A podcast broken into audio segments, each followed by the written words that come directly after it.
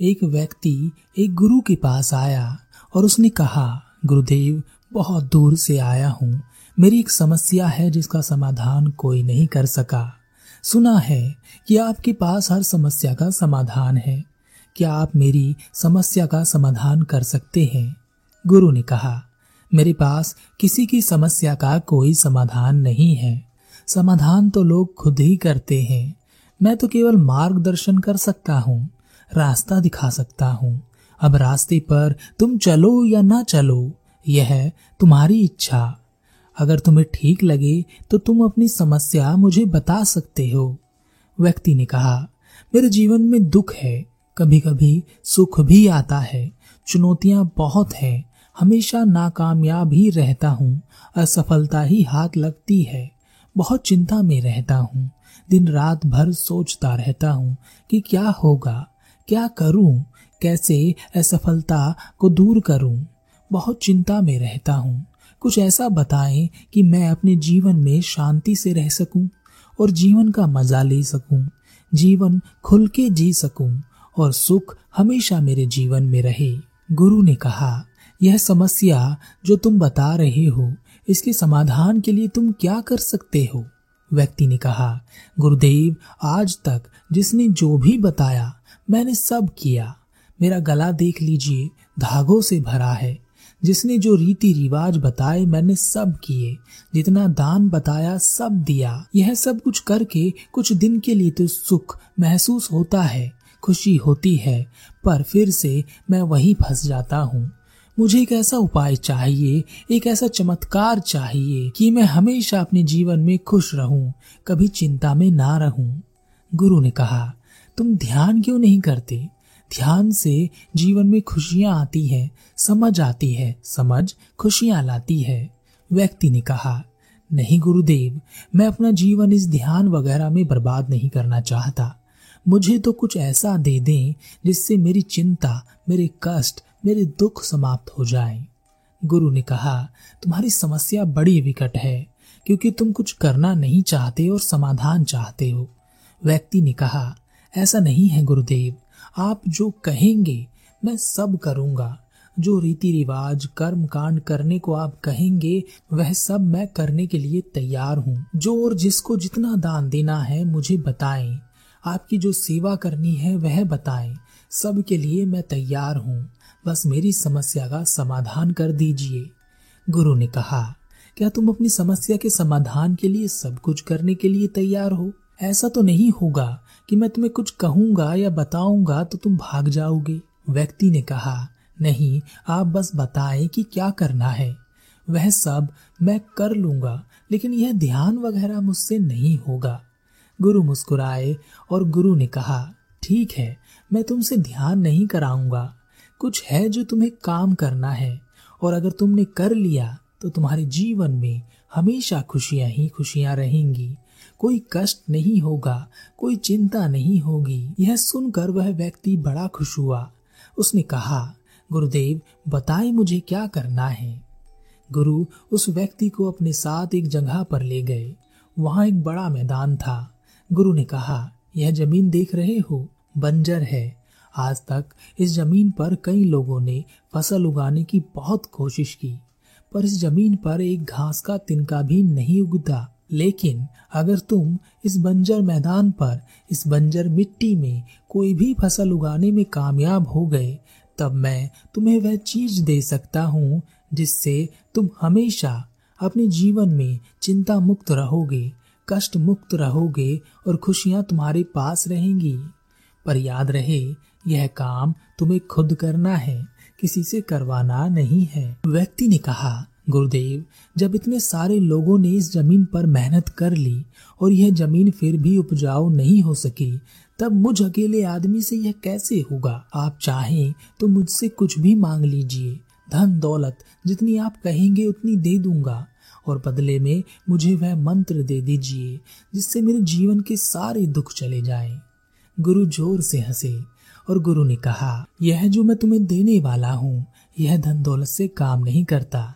जो मैंने तुमसे कहा है, अगर तुमने कर दिया तो यह काम करेगा, और इसके लिए कोई धन दौलत की ज़रूरत नहीं है। मुझे तुमसे कुछ नहीं चाहिए। यह जो काम तुम करोगे, यह भी तुम अपने लिए ही करोगे। इसलिए, अगर तुम अपनी समस्या का समाधान चाहते हो तो आज से ही मेहनत शुरू कर दो। वह व्यक्ति हर हाल में अपनी समस्या का समाधान चाहता था तो उसने उस ज़मीन पर मेहनत शुरू कर दी। पर उसके सारे प्रयास असफल रहे। उस ज़मीन में घास का एक तिनका भी नहीं उग रहा था। छह महीने बीत गए थे। वह हताश हो गया। वह वापस गुरु के पास गया और उसने कहा, गुरुदेव, ज़मीन का कुछ नहीं हो सकता। आप मुझे कोई और कार्य बता दीजिए। कोई भी और कठिन कार्य मैं उसे कर लूँगा, पर यह नहीं हो सकेगा। गुरु ने कहा, तुम बीच रास्ते में हार मान रहे हो। तुमने बहुत कोशिश की है। पर हर बार असफलता ही हाथ लगी है। तुम और कोशिश करो। जब तक कोशिश करो, जब तक सफल ना हो जाओ। क्योंकि तुम्हारी समस्या के समाधान के लिए उस बंजर ज़मीन पर फ़सल उगनी ज़रूरी है। इसके अलावा कोई दूसरा तरीका नहीं है। उस व्यक्ति ने अपना सर पकड़ लिया और वह वापस चला गया। वह क्या करे उसे यह समझ नहीं आ रहा था।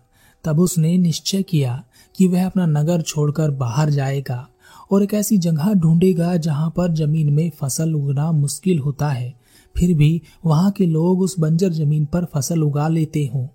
यह सोचकर वह घर से यात्रा पर निकल गया। उसने पूरे देश में भ्रमण किया। उसे एक ऐसी जगह मिली जहाँ पर एक किसान ने एक बंजर ज़मीन पर फ़सल उगाई थी और ज़मीन को बंजर से उपजाऊ बना दिया था। उस व्यक्ति ने उस किसान से उस बंजर ज़मीन को उपजाऊ बनाने के बारे में पूछा। उस किसान ने उस व्यक्ति से कहा, तुम्हारी किस्मत अच्छी है। अभी मैं एक बंजर ज़मीन को उपजाऊ बनाने वाला हूँ। इसमें लगभग चार महीने का समय लगेगा। और अगर तुम जानना चाहते हो यह कैसे किया जाता है तो मैं चाहता हूँ कि तुम खुद अपने हाथों से उस बंजर ज़मीन को उपजाऊ बनाओ। वह व्यक्ति तैयार हो गया। किसान ने उसे बताया कि क्या क्या करना है। जैसा जैसा किसान ने बताया, उस व्यक्ति ने बिल्कुल वैसा वैसा किया। चार महीने बाद उस बंजर ज़मीन में फ़सल उगने लगी, बीज अंकुरित होने लगे। यह देखकर वह व्यक्ति बड़ा खुश हुआ। अब वह जान गया था कि बंजर ज़मीन को उपजाऊ कैसे बनाया जाता है। वह वापस अपने घर आ गया और उस बंजर ज़मीन में मेहनत करने लगा। चार महीने बीत गए। और उसकी उस ज़मीन पर कोई बीज अंकुरित नहीं हुआ। यह देखकर उसका मन बैठ गया। उसे लगा कि उसकी सारी मेहनत खराब हो गई और वह कभी अपने दुखों से, अपनी चिंता से, अपने कष्टों से बाहर नहीं आ सकेगा। निराश होकर वह अपने घर की ओर लौट रहा था। रास्ते में उसने गुरु को देखा। गुरु एक बड़ी चट्टान को खिसकाने की कोशिश कर रहे थे। वह व्यक्ति गुरु के पास पहुँचा और उसने कहा गुरुदेव, आप यह क्या कर रहे हैं? गुरु ने कहा, यह चट्टान मेरे रास्ते में रोज आती है। मैं इसे अपने रास्ते से हटा देना चाहता हूँ। व्यक्ति ने कहा, गुरुदेव, आप अकेले तो ऐसा नहीं कर सकते। यह बहुत बड़ी है। आपको कई लोगों की मदद की ज़रूरत पड़ेगी। गुरु ने कहा, नहीं, मैं इसे अकेला ही यहाँ से हटा दूँगा। व्यक्ति ने कहा, पर गुरुदेव, आप ऐसा नहीं कर सकते। एक आदमी इसको नहीं हटा सकता। गुरु ने कहा तो मुझे क्या करना चाहिए? व्यक्ति ने कहा, इस चट्टान को टुकड़ों में बांटना होगा। अगर आप इस चट्टान को काट सकें, इसके टुकड़े टुकड़े कर सकें तो आसानी से आप इसे किधर भी सरका सकते हैं। गुरु ने कहा तो फिर तुम पूरे मैदान पर मेहनत क्यों कर रहे हो? मैदान के एक छोटे से हिस्से पर मेहनत करो। अगर मैदान का एक छोटा सा हिस्सा उपजाऊ हो गया तो उसी तरह तुम पूरे मैदान को उपजाऊ बना सकते हो। इससे तुम्हारा समय और तुम्हारी मेहनत दोनों बचेंगे। उस व्यक्ति को गुरु की बात समझ आ गई और वह उस मैदान के एक बहुत छोटे से हिस्से पर प्रयोग करने लगा। उसने एक महीने के अंदर ही बहुत सारे प्रयोग कर कर देख लिए, पर अभी भी उसे सफलता नहीं मिली थी। एक दिन वह बहुत ज़्यादा निराश हो गया। रात का समय था, वह ज़ोर से चिल्लाया और उसने कहा सबके जीवन में दुख आते हैं, सबको कष्ट होता है, सबको खुशियाँ भी मिलती हैं, सबको सुख भी मिलता है। फिर मुझ अकेले के साथ ऐसा कैसे हो सकता है कि मुझे खुशियाँ ही खुशियाँ मिले, सुख मिले? मैं पागलपन कर रहा हूँ। यह सब करने की कोई ज़रूरत नहीं है। मैं धनवान हूँ, जो होगा देखा जाएगा।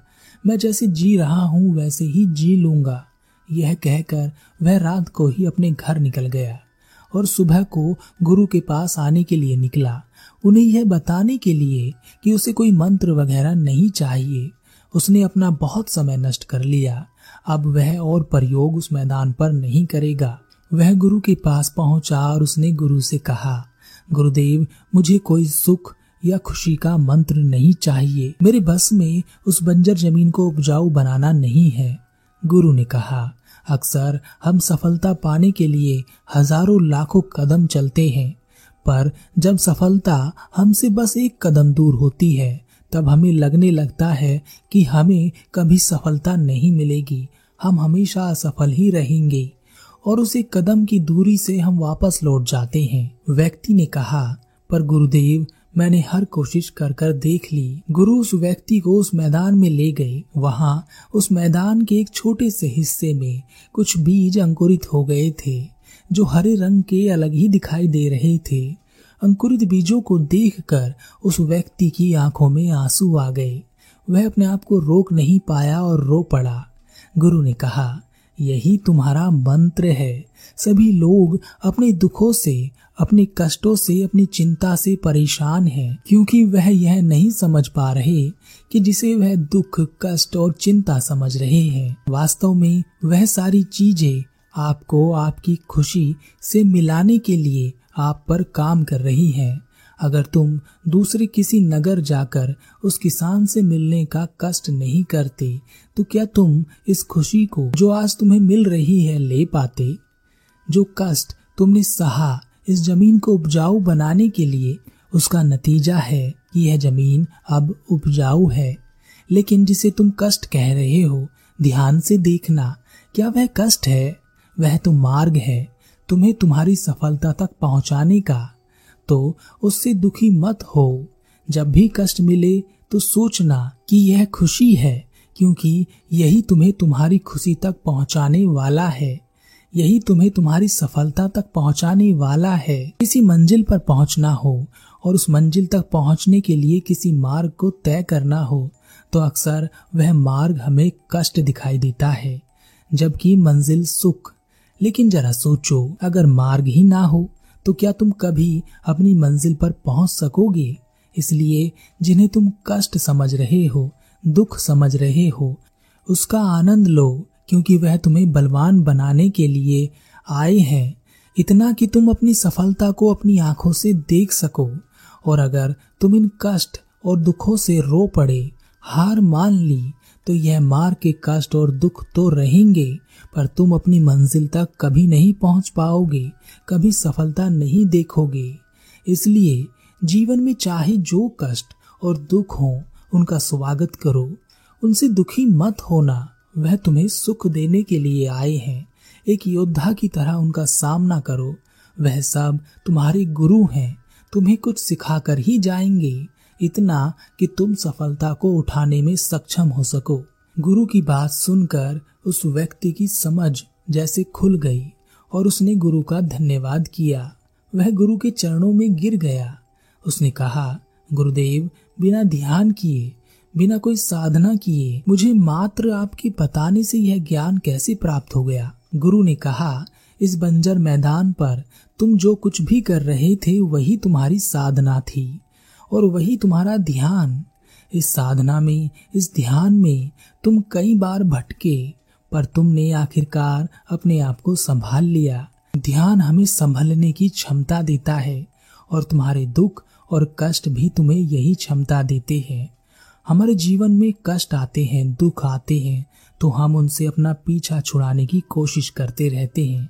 लेकिन क्या इस तरह यह कभी आपका पीछा छोड़ते हैं? लेकिन अगर आप इनका सामना करें, वह भी दुखी होकर नहीं, बल्कि यह समझकर कि यह हमें जीवन का एक वरदान देने आए हैं। बस हमें वह वरदान इनसे किसी तरह ले लेना है। डरना नहीं है, रुकना नहीं है। हर हाल में अपनी मंजिल तक पहुँचना है। मंजिल तो सुख है। इन कष्टों को, इन दुखों को दुख मत जानो। यह असली सुख है। जीवन का असली सुख इसी में है। अपने असली सुख को पहचानो। अपने असली गुरु को पहचानो।